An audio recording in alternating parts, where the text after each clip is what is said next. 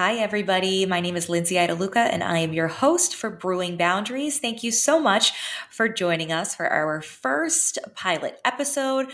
Brewing Boundaries is just that brewing boundaries, confidence, and other mental health education to fill your cup.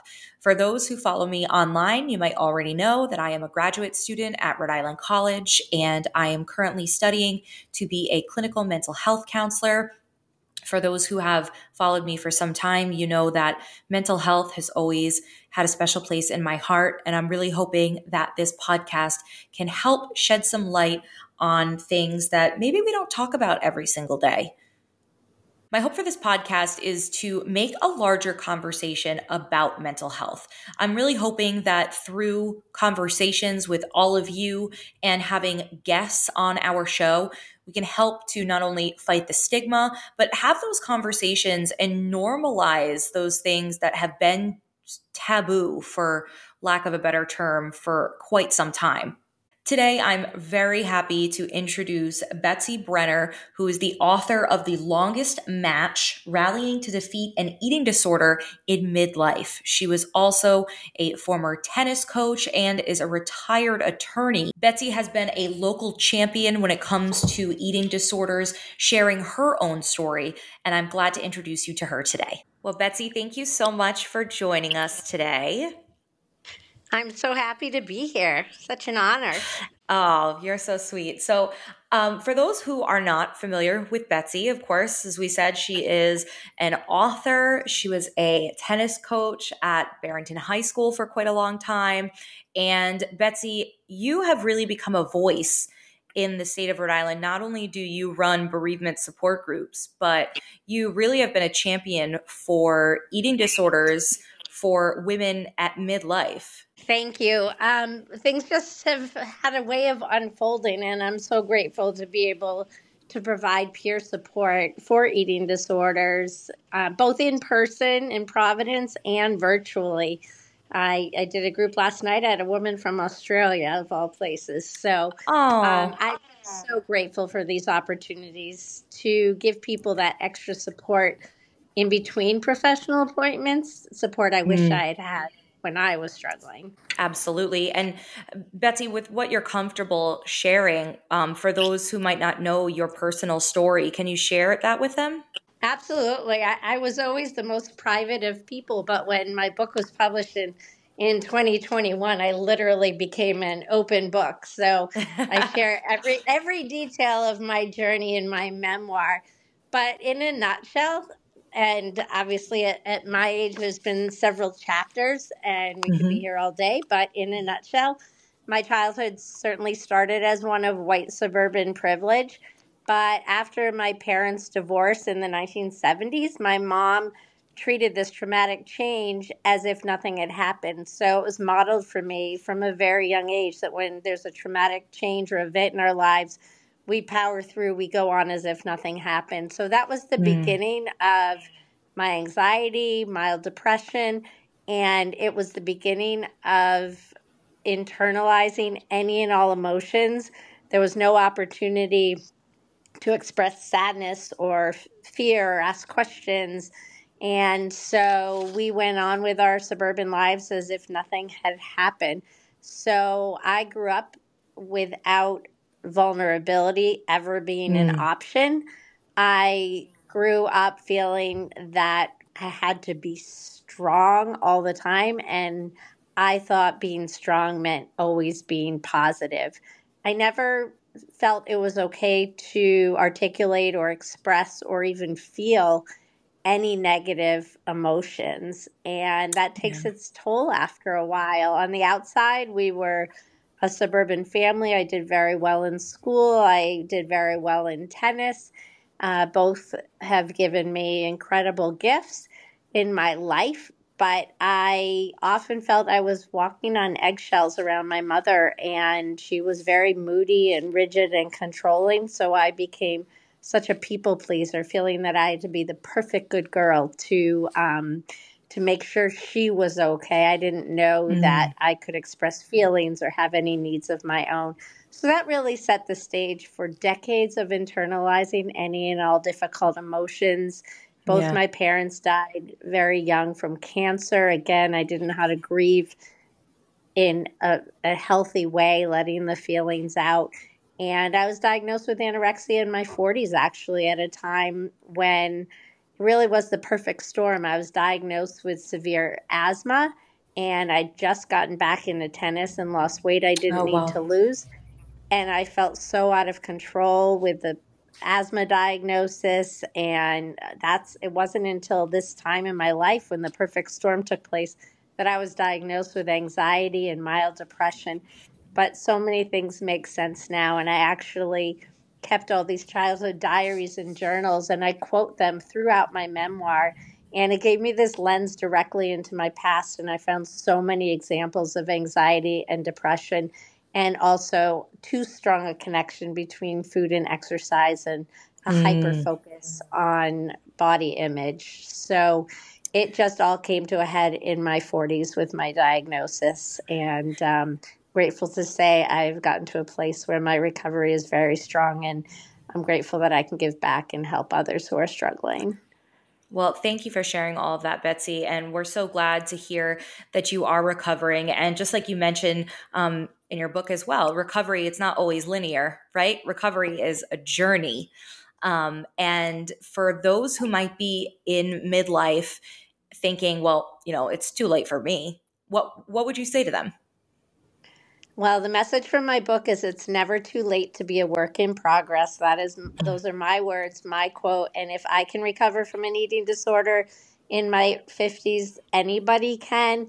It really involved uh, learning new ways of looking at myself and at life and coping with challenges and stressors and I hear from women around the world who feel like this is their lot in life and that it's always going to be this way. So mm. if I can give people one ounce of hope along their own journeys and inspire them to keep working on recovery and not give up. But as you said, it's never linear. I've never met anyone whose recovery recovery was linear. There's always going to be twists and turns steps forward and backwards, navigating the very difficult journey to recovery. Absolutely. And one of the things you mentioned um, in your memoir is that you do quote yourself often. And I think that that is so interesting. You mentioned it very early on. Um, you use the T word, trauma. And I think that a lot of times people hear that phrase, healing your inner child. And mm-hmm it's almost become a buzzword. We see it a lot on social media and hear it a lot online, but in reading this book, you you are almost taking us through that healing journey yourself. Yes, definitely. I honestly didn't learn till my recovery journey that trauma could be emotional. I didn't mm. understand that some of the experiences I had been through were emotional trauma and I, I needed permission to go back and and identify, articulate, and express all those difficult emotions. Even in those diaries that you referenced, I would feel guilty for even thinking a negative thought. And what wow. those diaries provided was a direct lens into my past. Obviously, I had many experiences that I had independent recollection of, but it gave me such insight and self awareness to read through every word of those diaries before beginning to write my life story. And I learned so much about myself. And I learned that there was this very sad inner child.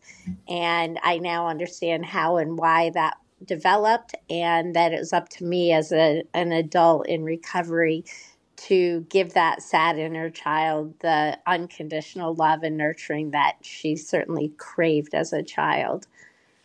That's so beautiful. And thank you so much for sharing that because if I had a dollar for every woman who I have come across in my lifetime who is around midlife and, you know, they say, well, at this point, what at this point what can I do? There is so much that you can do. And I'm I'm so honored um, to be sitting here talking with you as my first um, interview for this podcast. And body image is something that I have always felt very strongly about. And I'm just so honored to have somebody on here that can talk about how powerful self talk is and how powerful words in general are that people don't realize how strong words can be. Absolutely. And I think there's so many women out there, especially, and I'm sure men too, who really struggle with body image, even mm. if they don't have an eating disorder. Just we're surrounded by diet culture and social media, and our bodies are supposed to look a certain way. And, um, you know, so many do go on to develop eating disorders, but even those who don't certainly still struggle. What re- what really helped me and what I encourage women who I work with because body image, even if recovery is pretty strong, that's usually the last major issue, last major hurdle in recovery yep. is learning to accept um, mm-hmm. a changing body, whether it's a weight restored body or just different one. Is one thing is understanding that our bodies are supposed to change as we age, our bodies are constantly changing, and that that is normal. But even more profound than that, and what really helped me was shifting that focus from what my body looks like to what my body can do for me. And if we Amazing. think about all the things that our bodies do from the time mm. we wake mm. up till the time we go to sleep, and also reminding people that we only get one body. And I myself had a significant health scare um, seven years ago, which I ended up having major surgery. The details are all in my book. But anyway, I got good news at the end of this very scary uh, stretch in my life. And after I got the good news and literally had two months where I could do almost nothing to heal my body from major surgery. It was just such a powerful r- reminder that we do only mm-hmm. have one body. And from that point forward, I was never going to deprive my body of what it needed. And I really shifted my focus to both nourishing my body and nurturing my mind, body, and soul, and wanting to be my healthiest self going forward. And I hope people don't have to go through such a um, difficult health scare to reach that point but yeah. just understanding that our bodies change as we age. And as we age it's it's normal for whether it's weight gain or whatever changes there are and learning to accept our bodies even if we don't love them at least accept them and that this is our one body that we have for the rest of our lives. That is so beautifully said. And unfortunately it takes too often a major health crisis to appreciate what we have. So I love the way that you said that. And sometimes we don't need to hopefully go through a, a major crisis, but to sit down and to reflect um, how lucky we are um, to be able bodied and to even have the food of our choice to nourish our body um, is really a blessing. Definitely. And learning in recovery that food is food, all foods fit. I hear from too many people who eliminate certain food groups, and you mm. know, unless you have another, you know, GI illness that requires you to give up certain foods, all foods fit. There's no good foods and bad foods, and everything can be part of a well balanced way of nourishing our bodies. And that is something many people with eating disorders have to really focus on during the early stages of recovery is learning how to re-nourish their bodies. Absolutely. And, you know, talking a little bit about food, I wanted to um, have you shed a little bit of light on even those who have not been diagnosed or do not have a diagnosis of an eating disorder, but perhaps they have an unhealthy relationship with food, an unhealthy uh, view of their bodies. What advice would you give them? Just shifting that focus to what our bodies can do for us and what they do for us in a, any given day. And um, and also sometimes it it requires seeing a, a dietitian who can help us determine what our bodies need to be their healthiest mm-hmm. selves. And and just understanding that you know there's no need to exclude certain foods. As long as we're getting the the protein and the vitamins and minerals and nourishment that we need. Yeah. We all can deserve our bodies, our lives, our our well-being deserves to enjoy food. Food is something to be enjoyed. And so Absolutely. many women have this stressful relationship with it. But if we if we learn to trust our bodies and eat intuitively, eat when we're hungry, stop when we're full, um, you know, those hunger cues and fullness cues disappear when someone has an eating disorder. But those who don't have eating disorders, learning to listen to our body, I think can really help. And if we are having trouble with that, asking ourselves, what is going on? What are we really feeling? What do we need? Because one of the things I had to learn early on was that eating disorders aren't about food. It's the behaviors with food that are actually the symptom of what's yeah. going on inside. So mm-hmm. often, if there are issues with food and body image, it's time to dig deeper and find out exactly what is going on inside and what do we really need and what purpose is this behavior with the food serving uh, that needs to be addressed. Yeah, that's a great point, Betsy. Thank you so much.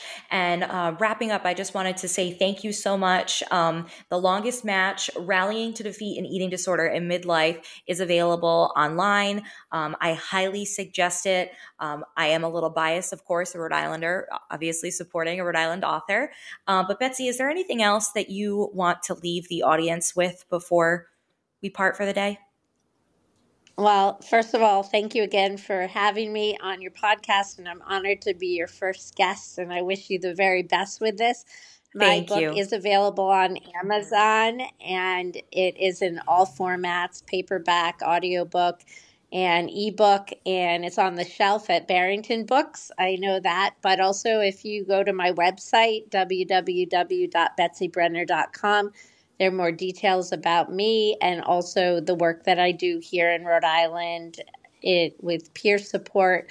And I'm on Instagram at Betsy Brenner Author, and that's a public Instagram where I share a lot of the work that I'm doing.